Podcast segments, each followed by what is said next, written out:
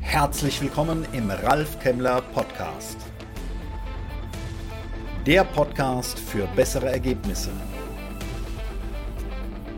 Klein innen, wirksam im Außen.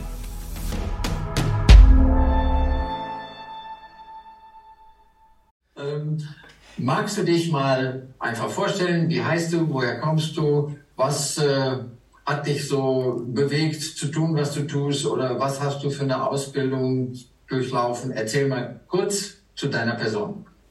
Ja, danke dir. Also kurz zu meiner Person, Ralf Kemmler, wohne im beschaulichen Ruppertshain. Das sagt den allerwenigstens etwas. Wenn ich aber sage, es liegt zwischen Frankfurt und Wiesbaden, dann wissen die meisten, wo es auf der Landkarte zu finden ist.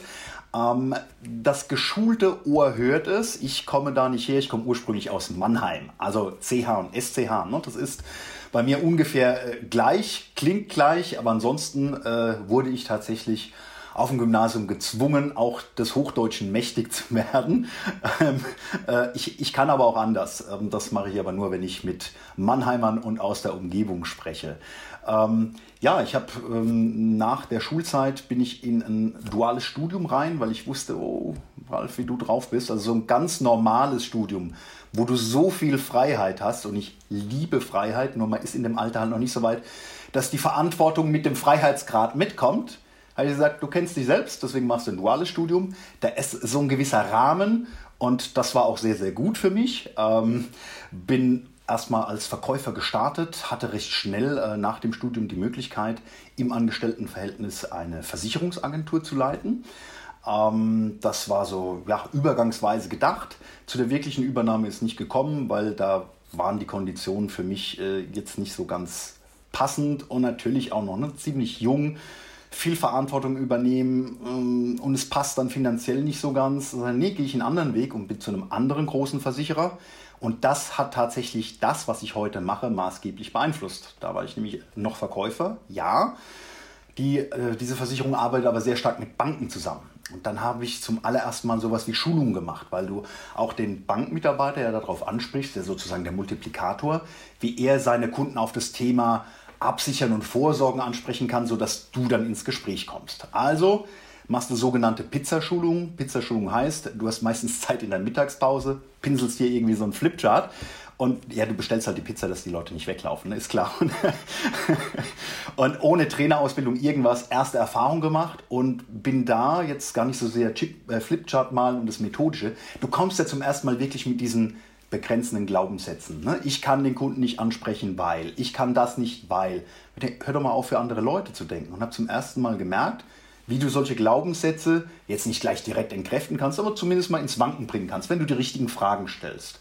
Und äh, so hat sich entwickelt, dass ich dann zwei Jahre später, weil tatsächlich Trainer gesucht wurden, wirklich Trainer wurde, habe das ein paar Jahre gemacht, dann gab es eine Umstrukturierung, da hätte ich dann in die Zentrale gemusst das hat mir nicht so gefallen, weil ich habe immer nur so zwei, drei Wochen je Quartal neue Mitarbeiter ausgebildet. Da gehst du nach Leitfaden vor. Es ist jetzt nicht so ganz meine Passion und den Rest der Zeit wirklich frei gearbeitet. Coaching, Verkaufsbegleitung, echte Trainings, das, was die Leute wollen. Aber wirklich Trainings, nicht irgendwelche Flipcharts vorlesen. Und äh, so kam es dazu, dass ich meinen ersten Führungsjob hatte. Hm, behaupte, den machst du halt ein bisschen anders, wenn du vorher schon mit dem Thema Persönlichkeitsentwicklung stark gearbeitet hast. Und nachdem ich den Führungsjob ein paar Jahre gemacht habe, bin ich dann in die Führungskräfteentwicklung gegangen, also wieder Trainingsbereich. Mich selbst reflektiert, was hast du eigentlich selbst als Führungskraft gemacht, um dann auch Führungskräfte zu beraten. Und habe dann am Schluss äh, tatsächlich wieder eine Führungsposition angeboten bekommen konnte aber, weil eine Umstrukturierung schon im Raum stand, nur kommissarisch besetzt werden. War mir aber wurscht. Ich wollte mal das, was ich in den letzten Jahren so entwickelt hatte, wieder selbst auf die Probe stellen. Also stimmt das, Kemmler, was du da eigentlich den Leuten erzählst? Und war für mich besonders spannend. Nur kommissarisch heißt, du hast halt keine offizielle Macht. Und davon bin ich ohnehin der Meinung, Führung hat mit Macht nichts zu tun, sondern schaff es, äh, mutig voranzugehen, die Dinge für die Menschen zu übersetzen, damit sie entscheiden können, ob sie dir folgen können. Also Führung, Führungseigenschaft wird uns durch andere zugesprochen. Die kriegen wir nicht, indem wir irgendwie eine Stelle besetzen. völliger Unfug. Und äh, Ja, das hat extrem gut funktioniert. Hab natürlich wieder weitergelernt. Ne? Was, was würdest du denn jetzt nochmal anders machen? Wie würdest du denn jetzt wieder, wenn du Führungskräfte beraten würdest, vielleicht nochmal anders machen? Und äh, nichts im Leben passiert ohne Grund. Nach der Umstrukturierung, Vorgesetzter ein anderer, war ich plötzlich nicht mehr erste Wahl. Ähm, haben wir aber ganz sauber gelöst. Äh, es war mitten während der Phase mit dem bösen C-Board. Ähm, da habe ich mich entschieden oder mit dem Arbeitgeber geeinigt, kommt ich mal noch zwei Jahre weiter. Und als ob ich hellseherische Fähigkeiten hatte, also als der Vertrag dann abgelaufen ist, war tatsächlich die Pandemie vorbei äh, und machte seitdem eben in der Selbstständigkeit. Und so bin ich dazu gekommen, was ich heute mache. Also für wirksame Führung, wirksame Teams, für bessere Ergebnisse. Und bessere Ergebnisse einzustehen und dafür anzutreten, heißt eben nicht nur ZDF, sondern das ist eine große Aufgabe für Führungskräfte, Zusammenarbeit gestalten, tragfähige Beziehungen dafür zu sorgen. Ich habe es versucht alles. kurz zu machen, Jürgen. ja, alles gut, alles gut. Hast du Kinder? Ich habe einen adoptierten Sohn, ja, ja. Ähm, der aktuell auf einer Privatschule ist und er durch die private Situation eben 12.000 Kilometer weit weg. Ähm, In Amerika. Nein, andere Richtung. Andere Richtung. Bali. Asien. Bali. Bali. Ja. Wow. ja. Und, äh, wow. Äh, und das muss ja, ist ja auch was ganz Besonderes, völlig andere Kultur. Das ist eine komplett andere Kultur und äh, du hast ja gerade von, von deinem Thema Respekt gehabt. Äh, ich habe zum Thema Respekt einiges, einiges gelernt in, in Indonesien. Ich war jetzt auch in den, in den letzten 16 Monaten vier Monate drüben. Ähm, mhm. Klar, also mh, hm, muss natürlich auch wieder Geld irgendwo rein, aber ich will natürlich auch meinen Kleinen sehen. Und äh, gerade zum Thema Respekt, also da ist, äh, wir, wir gehen damit häufig sehr oberflächlich um. Ähm, also wenn ich mal so das Thema Respekt vor dem Alter nehme, beispielsweise. Ähm, da lernst du halt in Indonesien, dass äh, die älteren Menschen also nicht nur Unterstützung erfahren, das haben wir bei uns auch, ne? aber die Jungen bei uns glauben doch, also will nicht pauschalieren, aber glauben doch immer, ne, die, ich stehe hier unter Vollgas, die Alten sollen mal. Deswegen haben wir auch in Deutschland wunderbar vor einigen Jahren mit Sparmaßnahmen die ganzen Älteren und Erfahrenen nach Hause geschickt. Und heute beklagen wir uns über Fachkräftemangel. Sag ich, ja, hättet ihr mal was zum Thema Respekt gelernt? Dort in Indonesien wird nämlich den, den Älteren, ich meinte das respektvoll, wenn ich, wenn ich Ältere sage, weil ich ja wirklich von auch teilweise 70 plus, 80 plus rede, denen hört man zu und man kommt nicht gleich dazwischen wieder mit der Besserwisserei, weil man doch glaubt, in seinem jungen Leben schon so viel Erfahrung gemacht zu haben. Also du hörst wirklich zu, der Rat wird sehr geschätzt. Ähm, oder auch einfach dieses, dass du, äh, wenn du durch die Straße läufst und die ärmsten Menschen siehst, die am Straßenrand sitzen und auch wenn du vielleicht jetzt gerade kein Geld einstecken hast, um was zu geben, allein die Geste, dass du dich für diesen Menschen so leicht verbeugst, das machen nämlich die Indonesier, das zollt auch diesen Menschen Respekt. Und äh, natürlich, immer wenn du Kleingeld einstecken hast, willst du natürlich auch was geben. Äh, aber selbst wenn es mal das nicht funktioniert, weil du gerade nichts einstecken hast, ähm, das Lächeln, was du zurückbekommst. Und dann merken die Menschen, dass du sie wahrnimmst. Und äh, das finde ich ganz, ganz großartig und mittlerweile ist es so in Fleisch und Blut übergegangen, weil natürlich auch in der Familie in Indonesien den ganzen Tag, wenn du durch die Wohnung läufst, immer wenn du an jemanden vorbeiläufst, gehst du in eine ja, demütige Haltung und äh, zollst da eben Respekt. Wow. Okay. Schön, schön dass ich mit, mit dir. Also, wenn, wenn der Fachmann zum Thema Respekt wow sagt, dann nehme ich das als Kompliment. Dankeschön. Jo, schön, schön. Fängt, fängt schon gut an, unser Gespräch. Ja. Ich würde jetzt mal mit dem Stichwort reingehen: Vertrauen. Was spielt denn nach deiner Erfahrung, nach deinem ja, nach deiner innersten Überzeugung, was spielt Vertrauen für eine Rolle bei deiner Arbeit und den Klienten, denen du weiterhelfen willst? Vertrauen. Also Vertrauen spielt eine extrem große Rolle, weil tatsächlich äh, ich arbeite ja mit Führungskräften und äh, wenn du im Außen eine gewisse Wirksamkeit erreichen willst, dann kommst du ja nicht umhin, dass du erstmal bei dir anfängst. Also ohne Klarheit im Innen gibt es keine Klarheit und damit auch keine Wirksamkeit im Außen. Und äh, wenn wir uns selbst reinschauen, da gibt es ja nicht nur die schönen Dinge, also die wir gern sehen, die wir auch nach außen zeigen. Da gibt es ja auch die Abgründe, the dark side, ähm, mal, Schwächen und äh, so, so, Sachen, die, die wir überhaupt nicht mögen an uns, die vielleicht sogar wenn man sie einzeln betrachtet, isoliert betrachtet, wo man sagt, wie kann so jemand Führungskraft sein? Ja, kann man sehr wohl. Ähm, das Entscheidende ist aber, dass ich eben auch die Dinge, die ich jetzt nicht so toll kann oder wo ich sage, da finde ich mich auch nicht so gut oder es ist vielleicht auch eine schlechte Eigenschaft, ich muss das komplett integrieren und dazu muss ich reinschauen. Und auf der einen Seite erfordert es von meinen Klienten Mut, das zu tun, aber das tun sie auch nicht, ohne das Vertrauen zu haben. Und deswegen musst du, das ist ja auch als Führungskraft ist es entscheidend ohnehin, Vertrauen ist das Einzige, was du bekommst, wenn du es aufs Spiel setzt. Es klingt ein bisschen verrückt, aber es ist ja so. Und äh, Führungskräfte müssen das tun. Die müssen zuerst bedingungslos vertrauen. Also ein Mitarbeiter muss mir schon mehrfach nachweislich belegen, dass mein Vertrauen in ihn nicht gerechtfertigt ist. Also du musst vorangehen, du musst zuerst geben. Ähm, und genauso, also diesen Kerngedanken, den ich auch den Menschen vermittel, das muss ich dann auch tun, wenn ich mit ihnen arbeite. Also bevor wir erstmal einsteigen, weil es sehr intensiv ist, ähm, versuche ich in einem Gespräch dieses Vertrauen herzustellen. Und dann die ersten Schritte zu gehen, also ist ja nicht gleich volles Vertrauen da. Ne? Also in sich reinschauen, erfordert viel Mut. Aber so diese erste Basis, dann öffnet sich der Klient den ersten Schritt, dann merkt er, wie ich damit umgehe, wie ich mit ihm arbeite und dann öffnet sich quasi dieses Vertrauen extrem schnell. Aber auch da muss ich wiederum vorangehen und meinem Klienten auch vertrauen. Wow. Wow. Also aktuelle oder auch zurückliegende, wirklich die größte Herausforderung oder wirklich eine Riesenherausforderung. Erzähl mal ein paar Worte über Herausforderung. Herausforderung ist ein äh, großes Thema in meinem Leben, beziehungsweise die Frage mit, ne, welche Herausforderungen siehst du aktuell vor mir, würde ich sagen, ich sehe gar keine Herausforderung.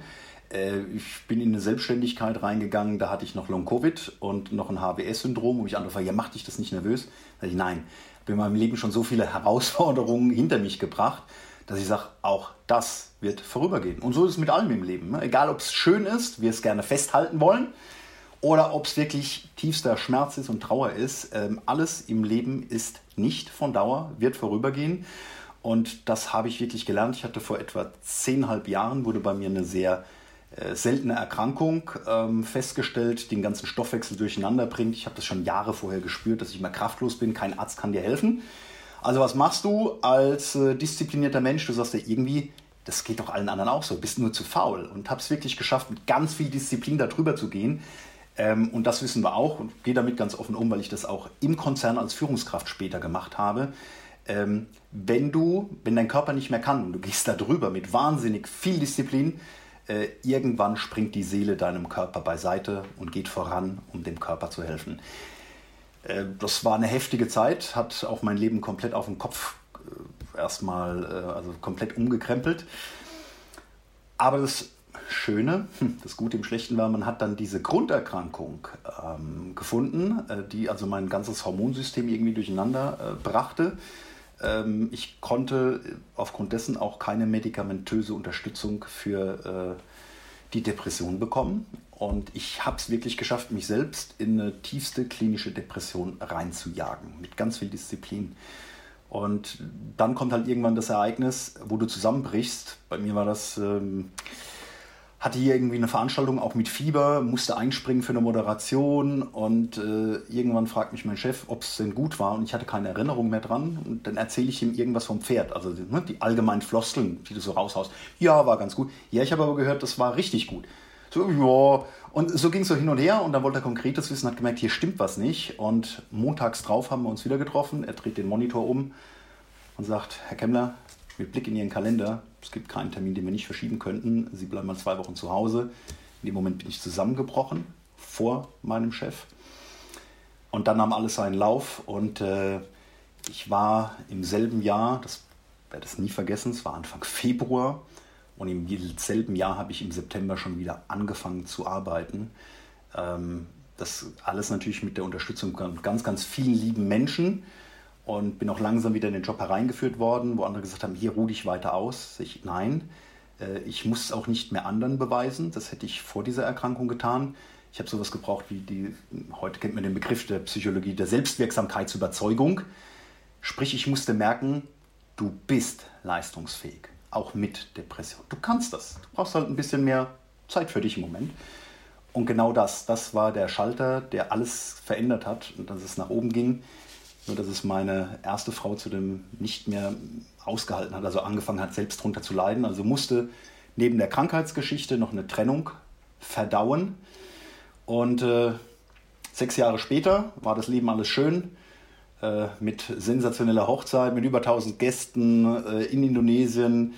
Und äh, leider hat noch im selben Jahr, in dem ich meine zweite Frau geheiratet habe, einen extrem schweren Verkehrsunfall. Kam zu sehr merkwürdigen äh, Veränderungen. Irgendwann haben wir im MRT festgestellt, dass es eine Kopfverletzung ist. Und äh, ich äh, erzähle da keine Details drüber, nur das, was jeder von außen eben erkennen kann. Ähm, Corona kam noch dazu. Wenn Irritation dazu kommt, führt es nicht zu guten Handeln. Und äh, am Ende habe ich Scheidungspapiere bekommen mit einer Unterschrift, die ich mal hinterlassen habe für Notfälle. Und das war eben auch ein Notfall, weil sie schwanger war. Und äh, das war die zweite große Herausforderung, die mich aber auch Großes gelehrt hat, weil, habt ihr ja anfangs gesagt, mein Sohn, den ich habe, ist adoptiert, nämlich ihr Kind aus erster Ehe. Ähm, dem hatte ich an seinem ersten Geburtstag, den er nicht mit seinem Papa, mit mir verbracht hatte, ähm, Videotelefonie. Damals war es schon wieder schwierig mit meiner damals noch Frau, heutige Ex-Frau. Also hat er mit mir telefoniert, als er bei den Schwiegereltern war. Und ähm, ja, da habe ich ihm versprochen, weil er so traurig war an seinem Geburtstag, das wird im nächsten Jahr nicht mehr passieren. Und im nächsten Jahr war Indonesien noch nicht auf Ende März, als er Geburtstag hatte. Aber was möglich war, ich konnte mir über eine Agentur ein Business-Visum kaufen und war dort. Und äh, habe meine, meine Ex-Frau dann schon auch gar nicht gesehen. Ich dachte, sie sei gedanklich hier, wäre alles am Ende oder sei alles am Ende. Tatsächlich hat sich aber in einem lichten Moment so nur so dafür geschämt, was sie mir angetan hat. Ich durfte meinen Kleinen sehen für vier Tage. Das war die Reise auf jeden Fall wert. Aber das hat bei meiner oder meiner Ex-Frau das sozusagen das Zeichen gegeben, dass ich noch immer da bin, trotz allem, was passiert ist. Und zwei Monate später hat sie mich um Verzeihung gebeten. Wir haben uns wieder gesehen im September drauf. Dann kommst du aber immer wieder mal auf die Vergangenheit. Und dann habe ich noch die letzte Herausforderung geschafft und erfahren, was es wirklich heißt, jemanden zu vergeben wir waren jetzt wieder zusammen, Anfang dieses Jahres. Der Kleine versteht, dass die Familie in diesem hm, Mama und Papa sind verheiratet nicht besteht. Aber er ist trotzdem froh und zufrieden. Also wir, wir bauen da keine Kunstwelt auf ne, und spielen was vor. Er ist trotzdem zufrieden, dass er Mama und Papa haben kann. Und äh, wir kommen in der neuen Konstellation ganz gut klar. Ähm, und so habe ich nicht nur das Thema Vergebung und wie viel Kraft es hat, sondern meine Verantwortung, auch wenn es schwer ist, für den Kleinen mein Versprechen einzuhalten und das war eine verdammt schwierige Zeit. Und am liebsten, ich, also ohne meinen neunjährigen Sohn, damals, damals war er nicht mal neun, war noch zwei Jahre jünger, also ohne einen siebenjährigen Sohn hätte, Jungen, äh, hätte ich damals nach dem alles, was passiert ist, vermutlich nie wieder Kontakt zu meiner Ex-Frau aufgenommen. Äh, das zeigt auch, dass wir alleine nicht immer alles schaffen können. Wir alle brauchen manchmal Hilfe und äh, manchmal kann es sogar ein sieben Jahre alter Junge sein, der dazu einer Lebenserfahrung verhilft und damit schließt der Kreis, was ich anfänglich gesagt habe. Deswegen sehe ich heute nicht mehr so viele Herausforderungen, weil ich diese Dinge so erlebt habe. Und äh, zeig auch, gilt eben auch für jede Führungskraft. Ne? Stell das, wofür du angetreten ist, was dir wichtig ist. Und ich sage, Verantwortung ist ein Thema, immer über dein Ego. Vor allen Dingen dann, wenn es schwer wird. Das ist meine Geschichte zu den Herausforderungen in meinem Leben. Wenn du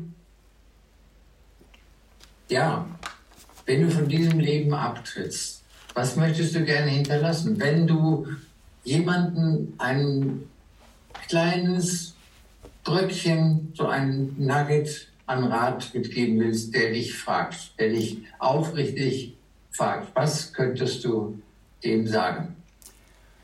Boah, das ist, das ist eine Frage, die geht sehr, sehr tief, Jürgen. Und, ähm, aber natürlich eine Frage, mit der man sich ne, ab und zu mal beschäftigen sollte. Und natürlich könnte ich jetzt erzählen über das, was ich mache in meinem Business und was ich damit alles verändern will. Das ist, dauert alles viel zu lang ähm, und ist viel zu individuell. Ich glaube, es gibt eine Sache, die wir alle, weil wir alle haben irgendeine Botschaft, die wir teilen sollten. Wir alle haben was, mit dem wir anderen Menschen helfen können Wenn ich an meinem letzten Tag sagen kann, ähm, dass ich in meinem Leben unterm Strich mehr gegeben habe, als genommen zu haben, glaube, dann habe ich vieles richtig gemacht. Und das, das wäre mein Rat an jeden. Ähm, guck, dass du an deinem letzten Tag sagen kannst, ich habe mehr gegeben, als was ich genommen habe. Danke fürs Dabeisein. Weitere Informationen unter www.ralfkemmler.com. Bis zum nächsten Mal. Eine gute Zeit.